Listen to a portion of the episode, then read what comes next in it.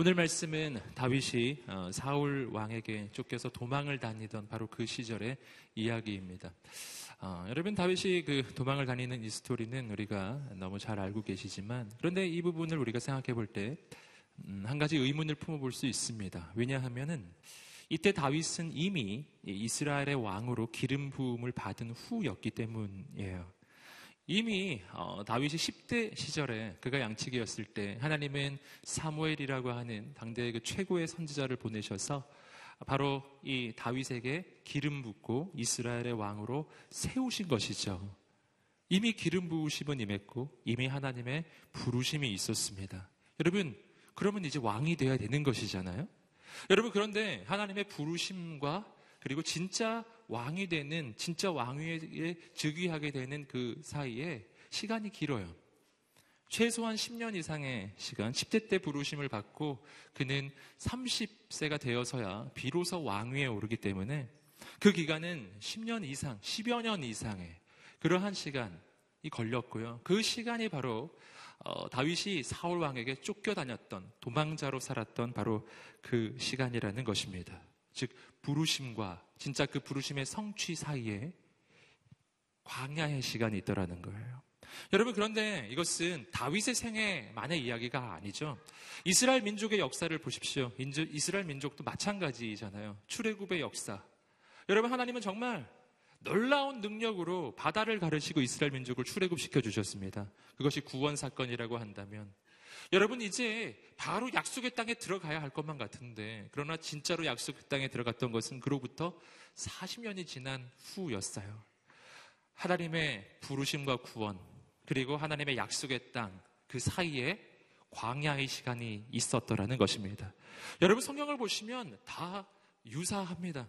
하나님의 사람들의 생애에 바로 이런 광야의 시간이 있어요. 오늘 우리의 인생도 마찬가지죠. 예수 믿고 구원받고 하나님의 꿈을 꾸고 하나님의 비전을 보았던 그 순간이 있었는데, 그런데 성취의 시간까지 그 사이 광야의 시간이 있는 거예요. 여러분, 저는 오늘 이 말씀을 통해서 오늘 우리 인생에 경험하는 이 광야의 시간, 그 광야의 시간을 어떻게 보내야 할지 알게 되기를 소망합니다. 여러분, 왜 하나님은 다윗에게 이 광야의 시간을 허락하셨습니까? 분명 하나님이 허락하신 것이거든요. 여러분, 왜 하나님은 바로 다윗을 왕으로 안 세우는 것입니까? 여러분, 그 까닭은요, 왕이 되기 위한 훈련이 필요하기 때문이에요. 이것은 뭐하고 비슷하냐면은 어떤 군인을 정말 실전에 배치하기 위해서는 훈련소 시간이 필요한 것과 같아요. 바로 실전에 보내지 않습니다. 여러분, 군대를 모집해가지고요, 훈련 없이 바로 실전에 집어넣으면 어떻게 될까요? 다 죽습니다. 몰살 당하는 거죠. 여러분, 그래서 훈련의 시간이 필요해요. 진짜 병사가 되는 시간이죠. 진짜 군사가 되는 훈련의 시간이에요. 그러므로 여러분, 이 한 가지를 꼭 기억해야 합니다. 여러분, 훈련소의 시간은 병사를 죽이기 위한 시간이 아니라 살리기 위한 시간이라는 것이죠. 여러분, 훈련소라는 그 기간이 있는 이유는 병사를 고통스럽게 만들기 위해서 있는 시간이 아닙니다. 오히려 그 병사를 진짜 병사로, 진짜 실전에 배치되었을 때 그가 승리하는 사람이 되게 하려고 그렇게 있는 시간이 훈련소이죠. 여러분, 그리고 또 한 가지 기억할 것은 훈련소에서 절대 안 죽는다는 것이죠. 훈련소는 죽이는 것이 목적이 아니기 때문이에요. 여러분, 이것이 바로 인생의 광야도 마찬가지입니다. 여러분, 여러분, 다윗이 광야의 시간을 겪고 있습니다. 기름 부으심을 받았는데 왕이 되지는 못해요. 끝없이 목숨의 위협을 당합니다. 여러분, 그러나 오늘 우리가 말씀에서 확인하실 거예요. 그는 목숨의 위협을 당하지만 결코 죽지 않습니다. 왜냐하면 그 시간은 하나님이 다윗을 죽이려는 시간이 아니라 하나님이 다윗을 세우시는 시간이기 때문이에요. 다윗을 훈련하는 시간이기 때문입니다. 여러분, 우리 인생의 광야의 시간, 여러분, 그 시간, 여러분, 하나님이 당신을 죽이지 않으실 것입니다. 당신을 세우실 것입니다. 아멘. 그냥 약속의 땅에 가면 여러분 백전백패입니다. 그러나 우리가 훈련받고 가면 백전백승할 것입니다. 여러분, 그러므로 광야의 시간을 지날 때 기억해야 될 몇 가지 중요한 영적 교훈이 있습니다. 첫 번째는 뭐냐면 포기하지 말라. 끊임없이 이 시간을 통해서 여러분에게 들려드린 하나님의 메시지죠. 포기하지 말라. 한번 외쳐보겠습니다. 포기하지 말라. 아멘. 스스로에게 외쳐보세요. 포기하지 말라. 아멘. 여러분, 광야의 시간을 지날 때 거기서 해야 하는 일은요, 절대로 하나님의 부르심의 그 길을 벗어나지 않는 것입니다. 포기란 어떤 것이냐 하면요, 포기란 벗어나는 거예요. 벗어나거나 혹은 멈춰서거나, 길을 벗어나거나 혹은 멈춰서거나, 그러면 포기하는 거예요. 여러분, 포기하지 마십시오. 어떻게 하면 되는가? 광야의 시간을 지날 때는요, 가는 겁니다. 하루에 한 걸음이라도 가는 겁니다. 여러분, 한 걸음이 안 되면 반 걸음이라도 가는 겁니다. 아시겠죠? 반 걸음이 안 되면 반의 반 걸음이라도 가는 겁니다. 할렐루야. 그러면 되는 거예요. 여러분, 기차가 있어요. 그 기차가 기차 선로를 따라가고 있습니다. 그 선로를 끝까지 가면 목적지가 나옵니다. 그 기차가 어떻게 하면 되죠? 그 선로에서 벗어나지 말고, 그리고 서지 말고 하루에 1cm라도 가면 되는 거예요. 하루에 1cm씩 계속 가는 거예요. 그럼 어느 순간 목적지에 도달해 있을 것입니다. 여러분, 저는 여러분을 격려하고 축복합니다. 포기하지 말고 믿음으로 전진하십시오. 또 한 가지의 영적인 교훈이 있다면 그것은 광야에서도 우리는 하나님의 부르심을 기억해야 한다는 것입니다. 다윗을 보시면 그는 아직 왕이 되지 않았습니다. 하지만 왕이 아닌데 그는 자신이 왕으로 부름받은 사람이라는 것을 기억합니다. 그리고 그 부르심을 따라 살아요. 여러분, 다윗은 그의 위치를 따라 살지 않고 부르심을 따라 사는 인생입니다. 그는 도망자였지만 절대로 남을 도울 수 있는 위치가 아니었어요. 하지만 그는 왕의 부르심을 받은 사람이기 때문에 그러므로 백성을 위해 목숨을 겁니다. 도망자인데도 다른 사람을 섬겨요. 할렐루야. 여러분, 오늘 우리 인생 가운데 새로운 영적인 결단이 있게 되기를 주님으로 축복합니다. 다윗은 왕위를 얻기 전에도 이미 왕처럼 살았던 것이죠. 그렇기 때문에 왕이 되는 겁니다. 하지만 사울 왕은 달라요. 그는 실제로 왕이었는데 왕처럼 살지 않아요. 그는 백성을 위해 산 적이 없어요. 그는 늘 자기를 위해 살거든요. 왕인데 왕처럼 살지 않으면 그 왕위를 잃어버리게 되어 있습니다. 여러분, 위치를 위해 살면 그 위치를 잃어버립니다. 사명을 위해 살아야 합니다. 그러면 하나님께서 그 사명을 이룰 수 있는 위치를 주시는 것입니다. 여러분, 다윗은 이렇게 말하지 않았어요. 난 아직 왕이 아니니까, 내가 아직 왕도 안 됐는데 내가 왜 이 일을 해야 돼? 라고 말하지 않았어요. 내가 왕이 된 다음부터 섬길게요, 이러지 않았다니까요. 그는 왕이 아니었지만 부르심을 받았기에 그 믿음의 도전을 하는 것입니다. 여러분, 어떤 사람은 이렇게 말해요. 내가 성공하면 하나님의 일을 하겠다고. 젊어서는 열심히 일해서 돈 많이 벌고 나중에 이제 은퇴해서 선교 가겠다고, 이런 이야기 많이 하시죠? 여러분, 그렇지 않습니다. 여러분, 성공하면 하나님의 일을 하겠다는 사람, 아주 위험한 이야기죠. 여러분, 지금 하지 않으면 나중에도 절대로 하지 않습니다. 여러분, 지금 꿈꾸는 하나님의 비전이 있으세요? 지금 하시기를 주님으로 축복합니다. 갑자기 아멘이 작아지셨어요. 여러분, 바로 지금부터 시작하셔야 합니다. 할렐루야. 다윗이 그랬다니까요. 다윗은 바로 지금 도망자이지만 그러나 백성을 위해 인생을 거는 거죠. 다윗은 도망자였지만 백성을 돌봅니다. 그렇기 때문에 다윗은 사람들의 마음을 얻어요. 우리가 성경에서 바로 그것을 많이 발견할 수 있습니다. 우리가 확인하지 않았지만 사무엘상 22장을 보시면 다윗은 도망자 신세였지만 그 다윗 주변에 400명의 사람이 모여드는 것을 볼 수 있어요. 여러분, 그 400명 왜 왔습니까? 도망자인 다윗에게 의지하는 것이 사울 왕에게 의지하는 것보다 나았기 때문이죠. 사울 왕은 백성을 돌보지 않고 다윗은 백성을 위해 목숨을 걸거든요. 여러분, 오늘 우리의 인생이 어디 자리, 어떤 위치에 있으신가요? 여러분, 사람을 품으시기를 주님으로 축복합니다. 다윗은 그렇게 사람을 얻습니다. 그리고 그들과 함께 사울 왕을 피해서 지금 도망을 다니고 있는 지금 상황이에요. 오늘 이야기입니다. 함께 우리 1절 말씀, 사무엘상 23장 1절 말씀을 함께 읽어보겠습니다. 시작. 다윗은 사람들에게, 1절 말씀에서 먼저 발견하는 것은 뭐냐면 다윗이 사람들에게 보고를 받는 장면이에요. 어떤 보고를 했냐 하면은 블레셋 사람들이 지금 그일라라고 하는 그 성을 공격해서 바로 이스라엘 백성들을 약탈하고 있다는 소식이었습니다. 여기서 우리는 한 가지 또 발견합니다. 여러분, 백성들이 지금 외적의 침입을 받아서 지금 약탈을 당하고 있어요. 여러분, 이 소식을 누구에게 먼저 알려야 하는 소식일까요? 이 소식은 분명 왕에게 알려야 하는 소식이에요. 이 백성들은 얼른 왕에게 이 보고를 해서 왕에게 도움을 받아야 하지 않습니까? 여러분, 그런데 오늘 말씀을 보세요. 이 소식을 사울 왕에게 가져가지 않고 다윗에게 가져오거든요. 여러분, 사울 왕이 아니라 다윗이 날 도울 사람이라는 것을 알기 때문이죠. 여러분, 다윗이 얼마나 사람들의 마음을 얻는 그런 리더였는지 우리가 말씀을 통해서 발견할 수가 있습니다.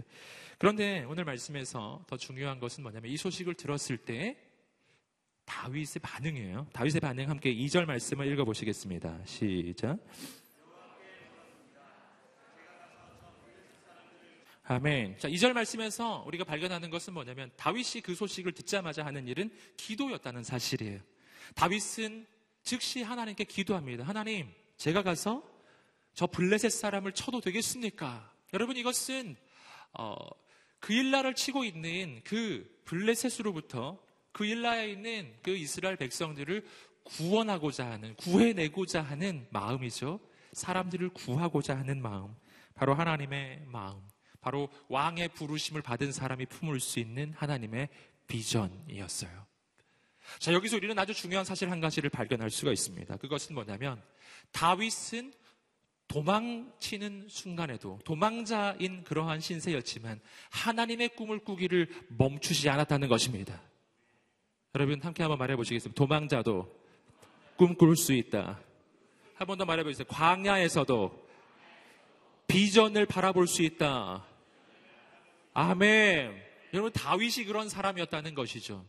여러분, 다윗은 지금 꿈을 꾸고 있어요. 무슨 꿈을 꾸고 있죠? 백성들을 구하는 꿈을 꾸고 있어요.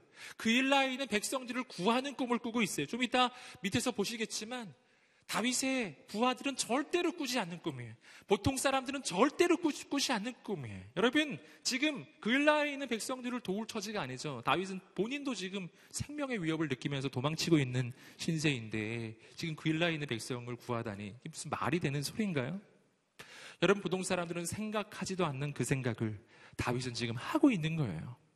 여러분, 우리는 생각합니다. 내가 광야에 있는 동안에는, 내가 도망자로 사는 동안에는, 내가 이 어려움을 경험하고 있는 이 순간에는 난 꿈꿀 수 없다고. 내가 꿈꿀 수 없는 이유는 내가 지금 인생이 힘들어서 그렇다고. 내가 지금 꿈꾸기에는 내 코가 석자라고. 여러분, 우리는 그렇게 얼마나 많이 생각합니까? 여러분, 그러나 다윗을 보세요. 다윗은 그렇지 않아요. 다윗은 도망자였을 때도 꿈꿉니다. 도망자였을 때도 하나님의 비전을 바라봅니다. 도망자였을 때도 믿음으로 도전합니다. 여러분, 오늘 우리의 인생 한번 돌아보십시오. 나는 얼마나 많은 하나님의 비전을 내 인생이 힘들다는 이유로 접어놓고 있었습니까? 얼마나 많이 포기하였습니까? 얼마나 많이 이것은 내 인생에 일어날 수 없는 일이라고 스스로 판단하였습니까? 여러분, 오늘 저는 우리의 인생에 하나님의 꿈이 회복되시기를 주님의 이름으로 축복합니다. 지금까지 포기했던 그 꿈 가운데 오늘 우리가 다시 한번 그 꿈을 붙잡게 되기를 소망해요. 여러분, 우리가 꿈꾸고 소망하면 하나님께서 이루실 것입니다. 여러분, 다윗이 어떻게 이런 꿈을 꿀 수 있습니까? 그 까닭은요, 다윗은 기준이 다르기 때문이죠. 다윗은 기준이 달라요. 사람을 기준으로 보면, 내 상황을 기준으로 하면, 내 처지를 기준으로 하면 꿀 수 있는 꿈은 없어요. 도전할 수 있는 비전은 없는 것입니다. 여러분, 그러나 하나님을 기준으로 보면, 하나님의 관점으로 바라보면 무엇이든 할 수 있고 무엇이든 이루어질 수 있습니다. 여러분, 오늘 우리의 기준이 그 기준점이 바뀌게 되기를 주님으로 축복합니다. 여러분, 다윗이 사람들로부터 보고를 받습니다. 지금 그일라가 약탈을 당하고 있다고. 여러분, 그때 다윗이 제일 먼저 뭘 했다고요? 기도했다고 되어 있죠. 하나님께 여쭈어 본 것입니다. 여러분, 사실 이 일은요, 어쩌면 정말 하나님의 꿈을 꾸는 사람이라면 정말 기도하지 않고 선택할 수도 있는 일이에요. 왜냐하면 정말 옳은 일이었기 때문입니다. 우리는 흔히 하는 실수가 하나 있는데, 그것은 뭐냐면 내가 보기에 너무 옳은 일을 할 때는 기도 안 하고 이건 당연히 하나님의 뜻이라고 생각하고 그냥 그 길을 가는 거예요. 여러분, 그러나 다윗이 그러지 않아요. 다윗은 자신이 생각할 때 이 일이 너무나 옳은 길이고 하나님의 부르심에 너무나 부합하는 일이지만, 그러나 함부로 가지 않습니다. 반드시 기도하고 가는 것이죠. 하나님께 여쭈어 보고 하나님의 응답을 받고 그 길을 갑니다. 여러분, 이것이 바로 하나님의 사람이죠. 여러분, 하나님의 사람은 내가 다스리는 인생을 사는 것이 아니라 하나님께서 다스리시는 인생을 살아갑니다. 하나님의 사람의 인생의 주인은 인간이 아니라 하나님이십니다. 그래서 그 어떤 것보다 먼저 다윗은 하나님께 여쭈어 보는 거예요. 여러분, 성령 충만의 뜻이 뭔지 아시죠? 성령 충만이란 성령이란 에너지가 채워지는 것이 아니고 성령님이 주인 되시는 인생을 살아가는 것입니다. 매 순간순간 우리의 말과 행동과 감정이, 우리의 인생이 성령의 지배 속에 들어가게 되기를 축복합니다. 여러분, 이것이 바로 데살로니카 전서 5장 17절이 말하고 있는 쉬지 말고 기도하라 라는 말의 뜻이기도 해요. 쉬지 말고 기도하라. 다윗의 인생을 보십시오. 여러분, 다윗의 인생이 잘 될 때, 그가 정말 하나님의 뜻을 이루어갈 때 그의 모습을 보시면요, 매 순간이 기도해요. 발걸음을 옮길 때마다 기도하고 일거수일투족, 어떤 결정과 판단을 할 때 늘 기도해요. 하나님, 블레셋으로 갈까요? 어떻게 해야 할까요? 여러분, 이후에 다윗이 왕이 된 다음에도 마찬가지예요. 여러분, 그가 하나님 앞에서 깨어있을 때는요, 이 성경을 보시면요, 한 장 안에 기도했다는 말이 3번, 4번 나옵니다. 오늘 말씀에서 보세요. 다윗이 기도하고 여쭈어봤다, 하나님께 여쭈어봤다, 이 말이 계속 반복해서 나오죠. 여러분, 이럴 때는 하나님, 그 다윗이 그 하나님의 길을 온전하게 걸어가고 있을 때예요. 기도하는 사람이 될 때이죠. 여러분, 다윗이 언제 시험에 듭니까? 언제 유혹에 빠집니까? 언제입니까? 여러분, 다윗의 인생 가운데 제일 결정적인 순간, 밧세바와의 간음의 사건, 우리아를 죽이는 살인 사건이 일어나는 바로 그 순간이죠. 여러분, 그 순간을 성경에서 찾아보시면 안 나오는 단어가 하나 있어요. 하나님이란 단어가 안 나와요. 거기에 안 나오는 단어가 있어요. 기도라는 단어도 안 나오고 여쭈어봤다, 오늘 말씀에 엄청나게 많이 나오죠. 하지만 다윗이 밧세바와 가늠할 때는 단 한 번도 나오지 않아요. 여러분, 언제 처음 등장하냐면 나단 선지자가 왔을 때, 그때 비로소 하나님이라는 단어가 나오기 시작합니다. 여러분, 우리 인생이 언제 유혹에 빠집니까? 언제 시험에 빠집니까? 여러분, 내가 하나님을 잊어버리는 순간이에요. 여러분, 그래서 성경이 말하는 것입니다. 쉬지 말고 기도하라. 여러분, 오늘 우리의 인생의 모든 순간에 하나님을 잊어버리지 않는 것이, 이것이 쉬지 말고 기도하는 것입니다. 여러분, 매 순간마다 하나님께 여쭈어 보는 거예요. 여러분, 오늘 우리 인생이 그런 인생이 되시기를 주님의 이름으로 축복합니다. 그래서 우리가 성경에서 계속 끊임없이 확인하시지만요, 다윗이 이스라엘에서 가장 좋은 왕이 되었던 까닭, 가장 모델이 되는 왕이었던 까닭은 그가 기도하는 기도의 사람이었기 때문이에요. 그래서 또 한 번 확인합니다. 좋은 리더의 조건, 기도하는 리더. 여러분, 기도하는 리더를 통해서는 하나님의 능력의 역사가 나타납니다. 여러분, 저는 오늘 여러분이 그러한 하나님의 사람이 되시기를 주님의 이름으로 축복합니다. 사무엘상 23장 3절의 말씀을 계속해서 이어서 보시겠습니다. 3절입니다. 시작. 그러나 다윗의 부하들은 그일라까지 가서 블레셋 군대를 친다고요 하며 반대했습니다. 자, 3절 말씀을 보시면 다윗이 하나님의 그 꿈을 꾸고요, 그리고 하나님께 여쭈어 봐요. 그리고 하나님이 응답해 주셨어요. 가서 블레셋 사람을 치고 그일라 사람을 구원해라 라고 응답을 주셨어요. 여러분, 그런데 그 이야기를 다윗이 부하들에게 해준 것이죠. 여러분, 그랬더니 부하들이 반대를 하는 거예요. 아니, 지금 우리도 도망치기 바쁜데 어떻게 그일라를 가냐는 것이죠. 우리도 지금 죽게 생겼는데 어떻게 다른 사람을 구하냐고 지금 그렇게 이야기하는 것이죠. 여러분, 여기서 우리는 다윗과 그리고 다윗의 부하들 사이에 얼마나 큰 차이가 나는지를 발견해요. 다윗과 다른 사람들 사이에는요, 관점의 차이가 있어요. 여러분, 어떤 차이입니까? 여러분, 다윗의 부하들의 말이 틀린 말은 아니잖아요. 지금 도망자의 신세, 지금 자기 목숨 부지하기도 힘이 되는데 어떻게 딴 사람을 돕습니까?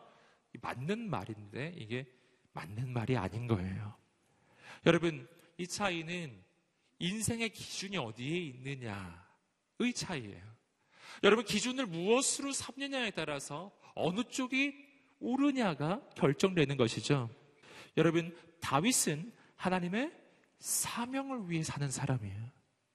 사명을 기준으로 하면 그일라에 가서 백성을 구하는 게 맞는 것입니다. 여러분, 그런데 다윗의 부하들은 뭐가 기준이죠? 사명의 기준이 아니에요. 이들의 기준은 생존이에요. 생존이냐 사명이냐 하는 것이죠. 여러분, 생존을 위해 살면 우리가 할 수 있는 일은 없어요. 그냥 겨우 사는 것이죠. 겨우겨우 하루 사는 게 내 인생의 목적이에요. 여러분, 그러나 저는 오늘 여러분을 격려하고 축복합니다. 여러분, 생존은 우리 인생의 목적이 아닙니다. 우리는 살기 위해 먹는 게 아니에요. 여러분, 살기 위해 사는 것 그 자체가 목적이 아니라는 것이죠. 여러분, 오늘 우리의 인생의 목적은 우리를 부르신 하나님의 사명입니다. 여러분, 오늘 우리가 그 사명을 따라가는 인생이 되시기를 주님의 이름으로 축복합니다. 여러분, 성경은 분명하게 이야기해 줍니다. 생존의 문제는 하늘에 계신 너희 아버지께서 책임지신다라는 것이죠. 무엇을 먹을까? 무엇을 마실까? 무엇을 입을까? 다 생존의 문제죠. 무엇을 먹을까? 무엇을 마실까? 무엇을 입을까? 염려하지 말라. 이 모든 것들은 다 이방인들이 구하는 것이다. 하늘에 계신 너희 아버지께서는 너희에게 이 모든 것이 필요하다는 것을 알고 계시다. 너희의 인생을 하나님께서 책임지실 것이다. 여러분, 이 믿음이 있게 되기를 주님으로 축복합니다. 그리고 하나님께서 뭐라고 말씀하셨어요? 너희는 먼저 그의 나라와 그의 의를 구하라. 먼저 구할 것, 하나님의 사명. 먼저 구할 것은 하나님의 비전이에요. 그러면 어떻게 주신다고요? 그러면 이 모든 것을 너희에게 더하시리라. 그 모든 것은 생존의 문제예요. 사명을 구하라. 그럼 너희의 인생을 하나님께서 지켜주실 것이다. 여러분, 오늘 우리 인생이 그렇게 살게 되기를 주님으로 축복합니다. 여러분, 오늘 이 말씀 가운데 다윗의 이 결정과 판단의 과정을 보셔야 돼요. 여러분, 다윗이 하나님의 음성을 들었습니다. 하나님의 비전을 받았어요. 그리고 부하들에게 이야기해 주었어요. 근데 부하들이 다 반대하는 거예요. 여러분, 함께했던 사람이 한 400명 정도 됐다고 성경은 이야기합니다. 여러분, 그러니까 어쩌면 같이 회의를 했는데 400대 1인 거죠. 의견을 나눠봤더니 400대 1로 반대 400, 찬성 1. 여러분, 다수결로 하면은 부결이죠. 부결된 거예요, 여러분. 그런데 우리가 한 가지 중요한 사실을 알아야 합니다. 여러분, 하나님의 나라는 다수결이 아니에요. 하나님의 나라는 하나님의 뜻만이 이루어지는 것입니다. 하나님의 사람은 많은 사람을 따라가지 않습니다. 하나님의 사람은 하나님을 따라갑니다. 여러분, 그러므로 하나님의 사람이 하지 말아야 할 일이 하나 있습니다. 그것은 뭐냐면 어떤 결정과 판단을 할 때 너무 많은 사람에게 의견을 물어보는 거예요. 이 사람 저 사람 물어봐요. 어떤 사람 맨날 물어보고만 다닌 사람이 있어요. 이 사람한테 물어보니까 이렇게 말하고 저 사람한테 물어보니까 저렇게 말해요. 의견이 다른 거예요. 또 한번 물어봐야죠. 그러면 또 다른 사람한테 물어봤더니 또 이게 맞대요. 2대1이 됐잖아요, 이제. 그런데 내가 보니까 미심쩍어요. 또 물어봐야 또 물어봤는데 이제는 제3의 의견이 나와요. 물어볼수록 미궁에 빠집니다. 네, 괜히 물어봤어요. 여러분, 우리가 얼마나 그런 일을 많이 하는지 몰라요. 우리는 얼마나 사람들의 의견을 듣습니까? 여러분, 제가 사람들의 의견을 듣지 말라는 말은 아니에요. 사람들의 의견을 들어야 합니다. 오늘 다윗도 부하들의 의견을 들었습니다. 너희들 어떻게 생각하니? 반대입니다. 그런데 다윗이 어떻게 했다고요? 의견은 들었지만 그러나 거기서 사람들의 뜻을 바로 따라가지 않았어요. 이어지는 구절을 보시면 다윗은 어떻게 하죠? 다시 하나님께 기도하러 나아갑니다. 하나님께 응답을 받았는데 사람들이 반대해요. 그럼 어떻게 한다고요? 바로 관두지 말라는 것입니다. 어떤 사람은 바로 관둬요. 내가 하나님의 음성을 잘못 들었다고 이렇게 생각하죠. 아니면 내가 하나님의 음성을 잘못 들었을 거라고 믿고 싶어 하죠. 여러분, 그러나 다윗이 어떻게 합니까? 다시 하나님께 갑니다. 그리고 다시 여쭈어보는 것이죠. 혹시 내가 잘못 들었을 수 있기 때문에. 그러나 하나님께서 다시 말씀해 주셨을 때 모든 사람의 반대에도 불구하고 그 길을 걸어갑니다. 여러분, 하나님의 사람의 인생의 선택은 다수결의 원리가 아니라 하나님의 뜻만을 따라가는 믿음의 결단입니다. 여러분, 오늘 우리가 조심해야 하는 것이 하나가 바로 여기에 있습니다. 왜냐하면 이 시대에 많은 사람들은 이렇게 이야기하거든요. 우리 부모님들이 많이 하는 얘기죠. 뭐 모난돌이 정 맞는다. 혹시 안 들어보셨나요? 그러니까 둥글둥글하게 살아라. 이건 뭐냐 하면은 많은 사람 편에 서라는 얘기예요. 그냥 어디 가거든 사람들 많이 서 있는데 거기 중간쯤 가서 서 있어라. 우리가 부모님에게 듣는 영적 교훈이 그런 교훈이 아니었습니까? 여러분, 우리는 그래서 유행에 민감하고 풍조에 민감하죠. 요즘 유행이 뭔지, 요즘 사람들이 다 뭘 하고 있는지, 요즘 사람들은 무슨 옷을 입는지, 우린 그런 걸 따라가는 거예요. 여러분, 그러나 오늘 말씀을 통해서 깨닫습니다. 많은 사람이 가는 길이라고 해서 그 길이 진리의 길은 아니라는 사실이에요. 많은 사람이 가는 길이라고 해서 그 길이 생명의 길도 아니라는 사실입니다. 성경은 분명하게 이야기해 줍니다. 넓은 문과 좁은 문이 있는데 넓은 문은 길이 편하고 문이 넓어서 많은 사람이 가는 길이다. 하지만 그 길 끝은 죽음이고 멸망이다. 그 길을 가지 말아라. 할렐루야. 그 길을 가지 말아라. 이것이 하나님의 음성이에요.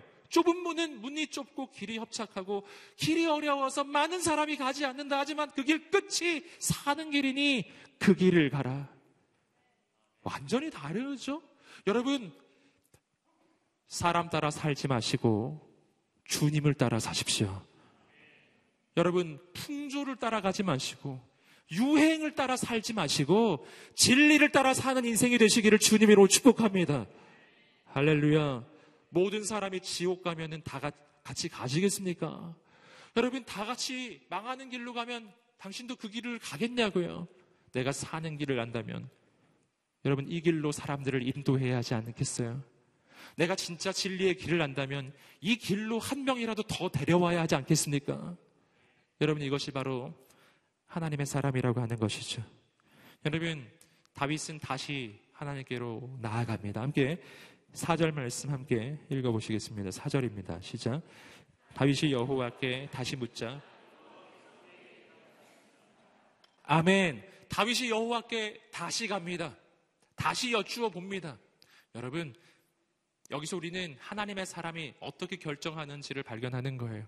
다윗은 많은 사람의 반대에 부딪혔습니다. 그때 다윗은 또 사람을 찾아가지 않았어요. 또 사람 찾지 않았다고요. 여러분, 다윗은 어떻게 했다고요? 하나님께 다시 갑니다. 그리고 하나님과 1:1로 기도하면서 결단하는 것이죠. 할렐루야. 여러분, 리더십이 되면 될수록 뭔가를 결정해야 하는 순간이 옵니다. 결단을 내려야 하는 순간이 옵니다. 여러분, 그 결정을 내리는 것이 리더의 역할이죠. 교회에서 순장이라면, 교회에서 리더십이라면 바로 그런 결단을 해야 하는 순간이 아마 경험해 보셨을 거예요. 또 직장에서도, 가정에서도 날이 갈수록 결정해야 할 일은 점점 더 많아지시죠. 선택과 결정, 우리 인생에 얼마나 힘이 듭니까? 여러분, 그때 미궁에 빠지지 않는 길을 알려드리는 거예요. 사람들의 수많은 반대에 부딪히고 의견이 너무나 다를 때, 그때 여러분 사람을 또 찾아다니고 또 찾아다니고, 그래서 다수결의 원리로 사람들 중에 다수가 나에게 조언해준 그 길을 가는 것. 여러분, 이것이 지혜일까요? 여러분, 그것이 지혜가 아니라는 것이죠. 여러분, 하나님 앞에 내가 1대1로 서서 기도하고 하나님의 말씀을 들어야 합니다. 하나님의 진리의 말씀을 들어야 합니다. 그리고 그 길을 가는 거예요. 할렐루야. 믿음의 선택, 어쩌면 고독한 결단이 될 수도 있습니다. 오늘 다윗은 홀로 그 결단을 하고 있는 거예요. 그리고 그 400명을 데리고, 그 반대하는 400명을 데리고 가는 겁니다. 여러분, 그리고 하나님의 기적은 일어나는 것입니다. 할렐루야. 저는 오늘 우리가 많은 사람이 가는 길을 가는 인생이 아니라 하나님이 부르시는 길을 가게 되기를 축복합니다. 홀로 가더라도 그 길을 가게 되기를 주님으로 축복합니다. 거기서 하나님의 역사가 일어날 것입니다. 하나님의 부흥의 역사가 일어날 것입니다. 아멘. 새 역사는 그런 믿음의 결단을 하는 사람을 통해 일어납니다. 여러분, 오늘 말씀을 통해서 또 한 가지 우리가 발견하는 것이 있어요. 그것은 뭐냐면 전쟁의 승패는 무엇이 결정하는가입니다. 여러분, 두 번째 기도했을 때 하나님이 첫 번째 기도했을 때 해주시지 않았던 말씀을 하나 해주셨습니다. 그것은 뭐냐면 이것이었죠. 그일라로 내려가라. 내가 블레셋 사람들을 내 손에 넘겨주겠다. 아멘. 첫 번째 기도에는 이 말씀이 없었어요.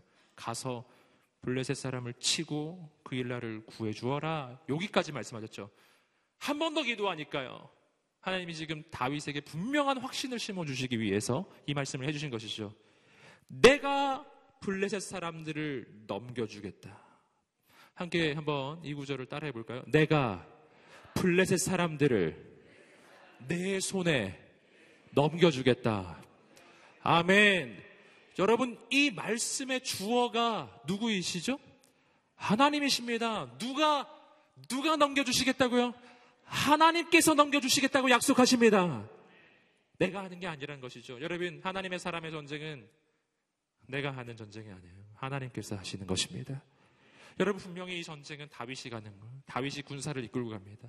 그러나 적들을 이기는 승리는 하나님께서 주시는 것입니다. 여러분, 이것이 우리가 믿음으로 하나님의 그 부르심의 길을 갈 수 있는 아주 중요한 이유예요.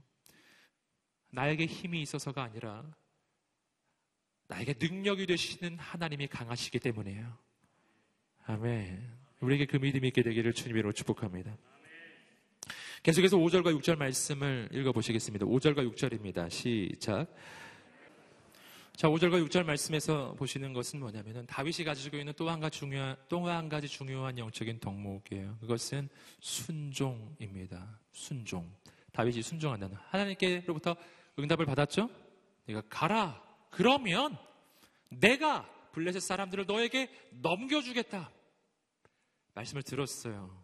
자, 다음 단계가 있습니다. 뭘 해야 되죠?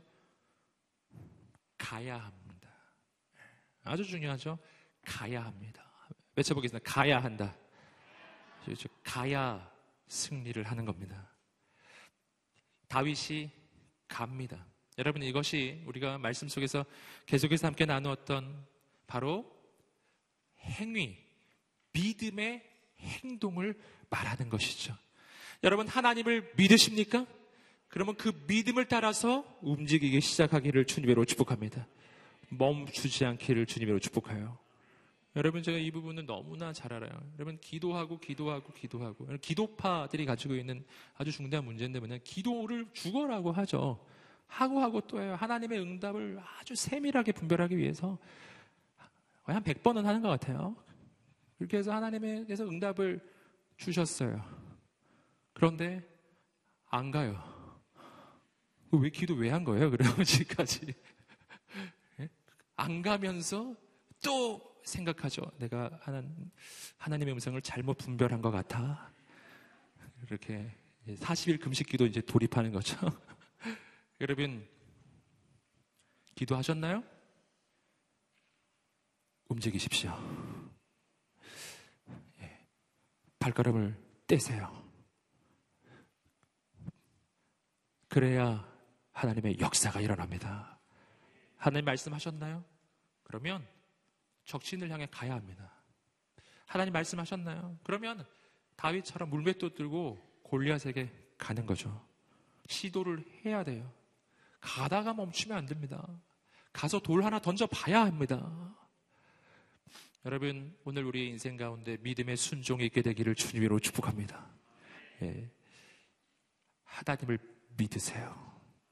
하나님을 신뢰하세요. 아멘. 그 믿음의 발걸음을 옮겨 나갈 때 이 한 가지 사실을 믿어야 합니다. 그것은 뭐냐면 하나님은 모든 것을 합력해서 선을 이루시는 분이시라고 하는 사실이에요. 사람들이 왜 전진하지 못하는가? 실패의 두려움 때문이죠. 아, 이렇게 해서 안 되면 어떡하지? 그렇게 기도를 많이 해놓고서는 두려워서 하지 않아요. 여러분, 기도하셨나요? 그러면 믿음으로 전진하십시오. 내가 혹시 실수하더라도 이거 하나를 믿으세요. 내가 혹시 실수하더라도 하나님이 그것을 가장 선하게 바꾸어 주실 것입니다. 아멘. 여러분, 중요한 것은요, 가장 중요한 것은 내가 지금 기도하고 있느냐가 중요한 것입니다. 그것이 가장 중요해요. 두 번째가 분별이에요. 기도의 응답을 받고 움직이는 것이죠. 여러분, 기도를 하고 있다면 내가 혹시 분별을 잘못했을지라도 그것을 하나님께서 선하게 바꾸어 주십니다. 이걸 믿으시라는 것이죠. 여러분, 오늘 우리 인생 가운데 새로운 영적인 선택과 결단과 행동이 있게 되기를 주님으로 축복합니다. 계속해서 7절과 8절 말씀입니다. 7절과 8절 말씀 읽어보시겠습니다. 시작. 다윗이 그일라로 갔다는 소식을 전해 듣고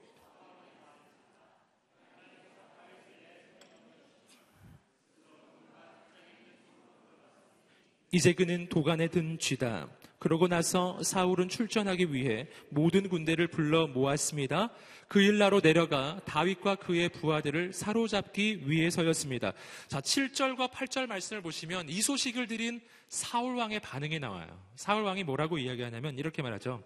하나님께서 다윗을 내 손에 넘겨주셨구나. 참 놀라운 이야기를 하고 있어요. 하나님께서 다윗을 내 손에 넘겨주셨구나. 얼마나 신앙적이에요. 우리 이런 말 잘 하세요? 여러분? 잘 하는 말 아니잖아요. 이야, 땡 잡았다. 아, 죄송해요. 이것은 방송 용어가 아니었어요. 아무튼, 여러분, 정말 운이 좋았다. 이런 이야기를 우리가 하죠. 하지만, 하나님께서 다윗을 내게 넘겨주셨다. 이런 이야기는 하지 않습니다. 여기서 뭐를 우리가 하나 알 수 있냐면, 사울 왕이 매우 종교에 익숙한 사람이라는 것을 알 수 있어요. 이 사람은 하나님을 모르는 사람이 아닙니다. 이 사람도 하나님의 부름을 받았던 사람이고요. 그리고 그도 하나님을 만났던 사람이고 하나님의 음성도 들었던 사람이에요. 그랬기에 위험한 것입니다. 그래서 이렇게 종교적 표현을 해요. 하나님이 나에게 다윗을 넘겨주셨구나. 종교적인 표현은 하지만 그것은 혼자만의 생각이었고 착각이었다는 사실이죠. 여러분, 사울 왕은 지금 무슨 잘못을 저지르고 있습니까? 첫 번째는 뭐냐면 자기 생각을 하나님의 뜻으로 착각했다라는 것이죠. 이건 하나님의 음성이 아니에요. 이건 본인 생각이죠. 여러분, 왜 근데 본인 생각을 하나님의 뜻으로 지금 착각하고 있습니까? 여러분, 그 까닭은요, 사울 왕이 아까도 말씀드렸던 것처럼 종교에 너무나 익숙했던 사람이기 때문이에요. 여러분, 사울 왕의 부르심과 여기까지 오는 과정을 지켜보세요. 그러면 초기에 그는 정말 좋았어요. 하나님 앞에 겸손했고 하나님께 쓰임 받았던 사람이에요. 그도 한때 하나님을 만났던 경험이 있고 기도했던 경험도 있는 거예요. 여러분, 그도 한때 하나님의 선택을 받았던 사람이거든요. 다만 지금 그렇지 않다는 것입니다. 과거에 신앙의 추억이 있어요. 신앙의 경험이 있어요. 하나님 만났던 경험이 있어요. 그래서 오늘 일어나는 이 사건을 신앙적으로 표현할 줄 알아요. 오늘 일어나는 이 사건이 내 생각인데 이건 하나님께서 내게 주셨구나, 이렇게 말할 줄 아는 것입니다. 여러분, 말할 줄 아는 것과 진짜 하나님을 만나는 것은 다른 것입니다. 여러분, 종교에 익숙한 것과 진짜 하나님의 역사를 경험하는 것은 다른 일입니다. 여러분, 이런 위험성이 누구에게 정말 크냐 하면요, 초신자에게는 이런 위험성이 별로 없어요. 그런 사람은 경험이 별로 없기 때문에 뭐 이렇게 말할 줄도 잘 몰라요. 여러분, 모태신앙이 위험해요. 신앙 경력이 오래되신 분 너무 위험해요. 지금 내 삶에 일어나고 있는 일들을 하나님의 음성을 듣지 않아도, 기도를 해보지 않아도 영적으로 표현할 수 있는 능력이 있는 사람들, 오늘 하나님이 다윗을 나에게 주셨구나, 이렇게요, 혼자 생각을 하나님이 말씀하신 것처럼 말할 줄 아는 사람이 있어요. 여러분, 오늘 우리의 인생이 종교에 익숙한 사람들이 아니라 바로 오늘 하나님의 뜻을 구하고 그 음성을 들을 수 있는 사람들이 되시기를 주님의 이름으로 축복합니다. 사울 왕에게 신앙이란 먼 옛날의 추억이에요. 하나님은 익숙한 존재이지만 친숙하진 않아요. 먼 옛날의 추억 속의 옛사랑이지만 바로 오늘 난 하나님을 뜨겁게 만나고 있지는 않은 거예요. 옛날에 경험해봤기 때문에 말만 할 줄 아는 것입니다. 여러분, 오늘 우리의 신앙이 살아있는 신앙이 되기를 주님으로 축복합니다. 우리의 신앙이 추억이 아니라 오늘 하나님과의 만남이 되기를 주님으로 축복합니다. 아멘. 그러지 않으면 내 생각을 하나님의 뜻으로 착각합니다. 여러분, 두 번째 사울 왕이 가지고 있는 문제는 뭐냐면 하나님이 그의 인생의 목적이 아니라 수단이었다는 것이죠. 여러분, 그는 분명 하나님의 부르심을 받아서 왕이 된 것이었죠. 그 스스로 왕 된 건 아닙니다. 하나님이 부르셔서 왕이 됐고 하나님이 세워주셔서 왕이 됐다면 이 왕위의 주인은 누구십니까? 하나님이시죠.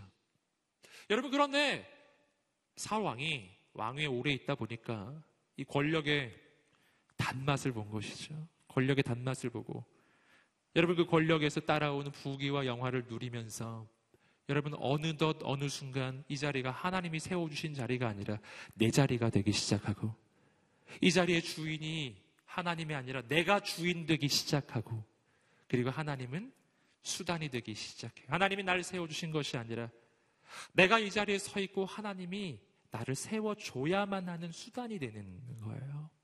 여러분, 그러기 때문에 사울 왕은 기도도 하지 않고 말하는 거죠. 하나님이 다윗을 나에게 주셨구나. 여러분, 사울 왕에게 하나님이라고 하는 존재는요, 오직 한 경우에만 관계가 생겨요. 언제냐면 자기의 욕심을 위해서 이 하나님이 도와줄 때, 즉 다윗을 잡는데 하나님이 함께 도와줄 때만 하나님이 내게 의미 있는 존재가 되는 것입니다. 다른 경우는 하나님은 나와 관계 있는 존재가 아닌 거예요. 여러분, 어떻게 해야 할까요? 사울 왕의 인생이 회복되기 위해서는 한 가지 중요한 일이 일어나야 돼요. 그것은 뭐냐면은 하나님께 그의 인생의 모든 가능성을 열어놓는 것입니다. 그 가능성 중에 어떤 가능성까지 포함해야 하냐면, 하나님이 만약 사울 왕의 왕위를 내리시고 그리고 다윗이 왕이라고 말씀하시면 기꺼이 그 왕위에서 내려와 다윗을 왕으로 세울 수 있는 만큼, 여러분, 그런 경우까지 수용할 수 있는 가능성이에요. 내 인생에 내가 정말 이것만큼은 안 된다고 말하는 그것까지 내가 수용할 수 있는 만큼이에요. 하나님 앞에 모든 가능성을 열어놓을 수 있을 때, 그때 비로소 하나님의 음성이 들려지기 시작합니다. 하나님, 말씀만 하옵소서. 무슨 말씀이든지 하옵소서. 그 말씀대로 되기를 원합니다. 우리에게 그 영적인 결단이 있게 되기를 주님으로 축복합니다. 사울 왕은 하나님의 음성을 못 들어요. 왜냐하면은 이 경우는 하나님, 그에게 있어서는 가능한 경우가 아니기 때문에 하나님, 전 왕위를 지켜야 합니다. 제발 저를 도와주세요. 이거였거든요. 모든 가능성이 열려지게 되기를 주님으로 축복합니다. 나는 왕위를 위해 사는 인생이 아니라 하나님의 부르심을 위해 사는 인생이에요. 내 인생은 왕위가 지켜주는 것이 아니라 하나님께서 지켜주셔야 내 인생은 서는 것입니다. 아멘. 계속해서 9절부터 13절까지 말씀입니다. 9절부터 13절까지 말씀 읽어보시겠습니다. 시작. 그일라 성 사람들이 저를 사울에게 넘겨주겠습니까? 주의 종이 들은 대로 사울이 내려오겠습니까? 이스라엘의 하나님 여호와여, 주의 종에게 말씀하소서. 그러자 여호와께서 말씀하셨습니다. 그가 올 것이다. 다윗이 다시 여쭈었습니다. 그일라 성 사람들이 정말로 저와 제 부하들을 사울에게 넘겨주겠습니까? 그러자 여호와께서 말씀하셨습니다. 그들이 넘겨줄 것이다. 그래서 다윗은 600명 정도 되는 부하들을 이끌고 그일라를 떠나 이곳저곳으로 옮겨 다녔습니다. 사울은 다윗이 그일라에서 떠났다는 말을 듣고 출전하려다가 그만두었습니다. 자, 9절부터 이어지는 구절을 보세요. 그러면 정말 다윗이 얼마나 하나님 앞에 온전한 사람인지 발견합니다. 다윗은 또 하나님께 여쭤보죠. 사울 왕이 자신을 잡으러 온다는 소식을 듣습니다. 다윗은 하나님께 여쭤봅니다. 하나님, 정말 사울 왕이 저를 잡으러 올까요? 잡으러 올 것이다. 또 여쭤봅니다. 하나님, 만약 사울 왕이 이곳에 온다면 그일라성 사람들이 나를 사울 왕에게 넘겨줄까요? 지금 그일라성 사람들을 다 구해줬잖아요, 다윗이. 그리고 지금 그일라성에 지금 거기서 지금 살고 있는데 이 그일라성 사람들이 사울 왕에게 날 넘겨주겠습니까? 배신하겠습니까? 뭐 이런 질문이었어요. 하나님이 놀라운 말씀을 하셨어요. 그들이 넘겨줄 것이다. 저는 설마 하나님이 이렇게까지 말씀하실 줄이야 몰랐어요. 여러분, 그런데 하나님이 그래, 정말 그들이 넘겨줄 거야. 여러분, 이거 얼마나 충격적인 기도응답이죠? 여러분, 우리 이런 기도응답 듣고 싶지 않아요? 그들이 넘겨주지 않을 거야. 내가 널 지켜줄 거야. 여기 있어도 돼. 뭐 이렇게. 아니면 아예 처음부터 사울왕은 너에게 오지 않아. 뭐 이렇게 해주셨어야 되는데 사울왕이 올까요? 올 거야. 그일라 성 사람들이 배신할까요? 당연하지. 뭐 이런, 지금 이런 이야기잖아요. 여러분, 무슨 이런 기도응답이 다 있어요. 여러분, 그런데 참 놀라운 거는 뭐냐면, 저는 이 부분을 읽으면서 참 놀라는 거는 뭐냐면은 다윗이 거기에 대해서 이런 망구 불평이 없어요. 단 한마디도 말하지 아니 하나님 어떻게 이럴 수 있으세요? 뭐 이러지 않았어요. 내가 목숨 걸고 그일라를 지켰는데 그일라성 사람들이 어떻게 나한테 이럴 수 있냐고 이런 말도 하지 않아요. 다윗의 반응은 이거예요. 그들이 널 넘겨줄 거야. 13절. 그래서 다윗은 600명 정도 되는 부하들을 이끌고 그일라를 떠나 이곳저곳으로 옮겨 다녔습니다. 할렐루야. 다윗은 그 말을 듣자마자 그냥 떠나버렸어요. 아무런 반응이 없는 거예요. 얼마나 놀라운지요. 여러분, 우리는 얼마나 자주 하나님 앞에 섭섭해야 합니까? 하나님, 정말 이럴 줄은 몰랐어요. 이렇게. 우리는 얼마나 자주 사람에게 섭섭해야 합니까? 아니, 네가 이럴 줄이야. 내가 널 위해 한 게 얼마인데. 우리 순장님들이 제일 섭섭해하는 게 순원에게 섭섭하잖아요. 내가 어떻게 했는데. 여러분, 그런데 다윗을 보면 섭섭한 게 없어요. 하나님께도 섭섭한 게 없고 사람에게도 섭섭한 게 없어요. 그냥 떠나요. 할렐루야. 어떻게 이렇게 할 수 있죠? 이렇게 할 수 있는 이유는 다윗이 보상을 위해서 이 일을 한 것이 아니기 때문이에요. 이 부분이 아주 중요합니다. 우리가 무언가를 섬길 때, 하나님의 사명을 감당할 때 가장 위험한 것은 보상을 위해 그 일을 할 때, 가장 위험한 것은 사람들이 날 알아주기 때문에 그 일을 하는 것, 가장 위험한 것은 사람들의 인정을 받기 위해서 그 일을 할 때. 그러면 사람들이 인정을 안 해주면 마음이 어려워지고, 사람들이 안 알아주면 마음이 힘들어지고 섭섭해요. 그런 거를 섭섭병이라고 하죠. 섭섭병이 떠나가게 되기를 주님으로 축복합니다. 이 섭섭한 거는요, 하나님 앞에서 정말 좋은 게 아니에요. 제가 섭섭한 마음의 상태가 되었을 때요, 그때 영적으로 온전히 서 있을 때가 없어요. 여러분 마음이 섭섭한 마음이 막 들기 시작하면요, 그거는 그 사람이 당신에게 어렵게 했거나 하나님이 진짜 섭섭하게 대하셨기 때문이 아니라 지금 당신이 영적으로 깨어있지 않은 거예요. 깨어있는 사람은 섭섭하지 않아요. 또 아멘을 안 하시나요? 하게 한번 따라해보겠습니다. 깨어있으면 섭섭하지 않다. 아멘. 내 마음에 섭섭함이 찾아오거든 영적으로 다시 한번 점검해 보아야 합니다. 이제 지금 섭섭한 상황 아니에요. 다윗은 섭섭하지 않아요. 섭섭한 이유는 아까도 말씀드렸죠. 보상을 기대하기 때문이에요. 섭섭한 이유는 인정을 기대하기 때문이에요.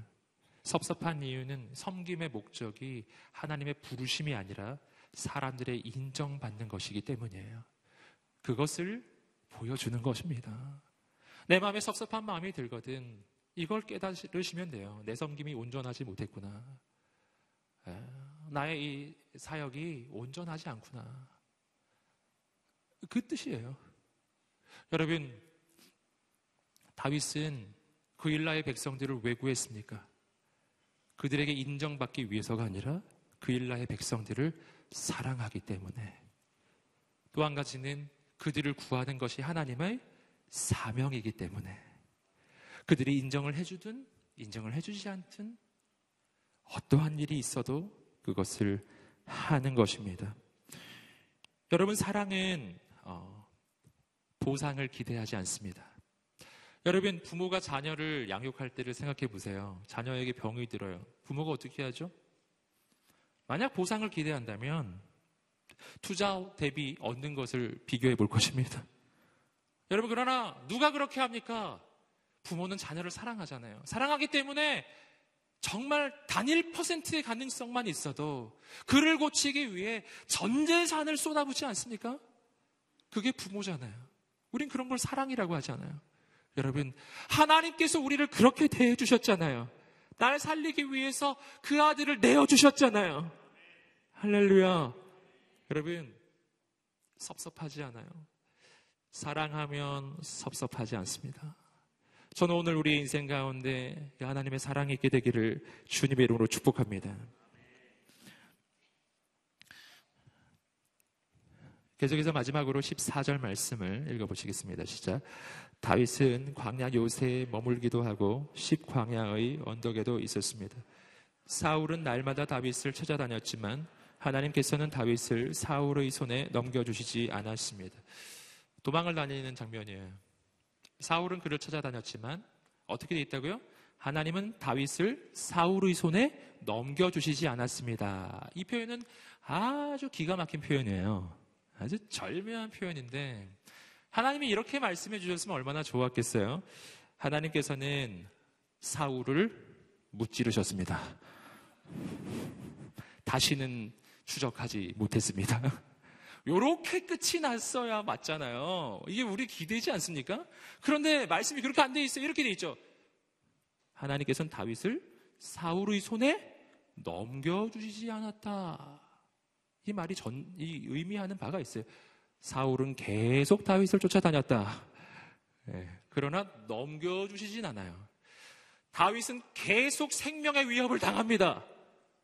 거의 죽을 고비를 계속 넘겨요. 죽지는 않아요. 네. 하나님이 죽이시진 않아요. 여러분, 이것이 지금 다윗의 상태예요. 거의 죽을 지경이에요. 그냥 매일매일 죽을 지경이에요. 근데 죽진 않아요. 이상하게 죽을 지경인데 살 길이 생겨요. 살고 내일이 되는데 또 죽을 지경이에요. 또 살 길이 생겨요. 살고 그 다음 날이 되면 뭐 좋아지려 했는데 또 죽을 지경이에요. 하나님이 날 죽게 완전히 버려두시지 않아요. 그러나 완전히 살리시지도 않나요. 이런 안타까운 현실이죠. 여러분, 그 현실이 다윗의 인생은 10년 이상 계속된 겁니다. 10년 이상 계속 매일매일. 하나님은 다윗을 도와주셨습니다. 정말 도와주셨습니다. 그러나 겨우 살 만큼 도와주셨습니다. 오늘 하루를 살 만큼 도와주십니다. 여러분, 의문이 생기죠. 하나님은 왜 다윗 이렇게 힘든데 사울만 그냥 없애주시지 않으실까요? 힘이 없어서 없애주시지 않는 게 아니에요. 하나님이 사울왕을 없애주시지 않을 때에는요, 아직 사울왕이 있어야 하는 겁니다. 내 인생에 사울왕이 필요한 거예요. 그가 나의 훈련 교관이에요. 인생 막대기라고 혹시 들어보셨죠? 그가 나를 지금 훈련하고 있는 거예요. 어떻게 훈련합니까? 장차 이스라엘의 최고의 왕이 될 사람으로 그의 인격과 그의 신앙을 훈련해 주시는 거예요. 그의 리더십을 훈련해 주시는 거예요. 어려움 속에, 고통 속에 백성을 사랑하는 법을 훈련하시고, 그 가운데 믿음의 선택을 하는 법을 훈련하시고, 많은 사람의 반대에도 불구하고 믿음의 길을 걸어가는 그 리더십을 훈련해 주십니다. 여러분, 아직은 사울왕이 필요한 거예요. 아직 사울왕이 안 죽는 이유는, 아직 사울왕이 있는 이유는, 아직 내 인생에 위험이 있고, 아직도 내 인생에 장애물이 있고 어려움이 있는 까닭은 하나님이 살아계시지 않기 때문이 아니라 나에게 그것이 필요하기 때문이에요. 여러분, 광야의 삶은 훈련소입니다. 힘들지만 죽지 않을 것입니다.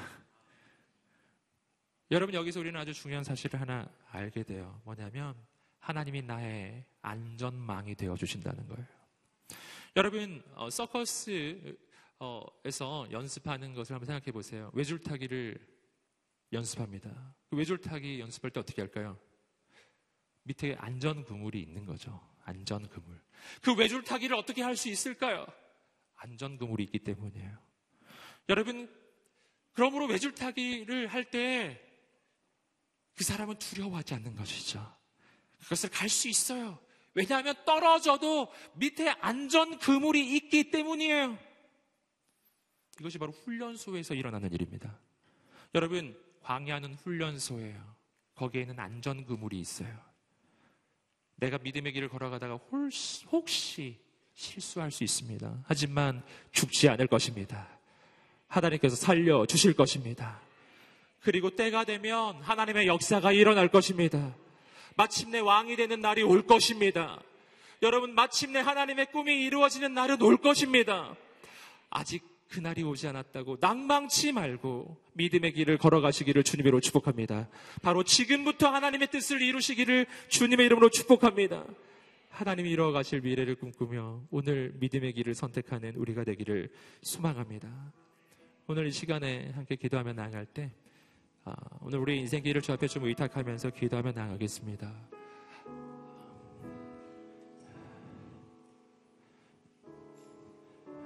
여러분, 인생을 살아가는 것이 쉽지 않으시죠? 하루하루 걸어가는 것이 얼마나 어렵습니까? 여러분, 그러나 그 길을 당신이 혼자 가는 게 아니라는 것을 꼭 기억하세요. 다윗을 보세요. 그는 죽음의 위협 속에서도 하나님의 꿈을 잃지 않습니다. 하나님을 바라봅니다. 여러분, 꿈은 지금부터 꿀 수 있어요. 바로 지금. 하나님의 비전도 바로 지금부터 시작합니다. 한 가지가 필요해요. 내가 하나님을 바라볼 수 있는 믿음이에요. 아멘. 광야 같은 인생길을 걸어가며 이 모든 길을 통해 하나님이 나를 세워주시고, 이 모든 길을 통해 하나님이 나를 훈련하셔서 마침내 하나님의 영광 가운데로 인도하시기를 기대하고 소망하는 사람들, 여러분과 하나님을 향한 믿음의 소망이 있는 사람들, 우리 하나님 앞에 그 마음을 표현하며 나아가지 않으시겠어요? 여러분, 하나님 앞에 우리 두 손을 들고 기도하며 나아갈 때, 여러분, 좀 자유하게 기도하겠습니다. 여러분 가운데 일어서서 기도하기 원하시면 일어나셔서 하나님 앞에 기도하십시오. 무릎 꿇고 기도하기 원하시면 복도로 나오시고 앞으로 나오셔서 무릎 꿇고 기도하십시오. 그러나 그냥은 계시지 마세요. 살아계신 하나님, 오늘 이 밤에 우리 가운데 임하여 주시옵소서. 오늘 우리에게 믿음을 부어 주시옵소서. 현실을 이기고 환경을 이기고 이 가운데 역사하시는 하나님을 바라볼 수 있는 믿음을 부어 주시옵소서. 눈이 열릴 지어다. 광야를 넘어서서 우리의 인생을 향한 가장 놀라운 꿈과 소망을 가지고 계시는 하나님을 보게 하여 주시옵소서. 주 앞에 두 손을 들고 간절히 주여 세 번을 치시며 기도하겠습니다.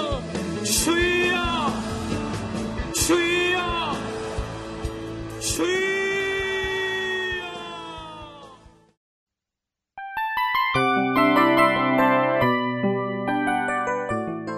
이 프로그램은 청취자 여러분의 소중한 후원으로 제작됩니다.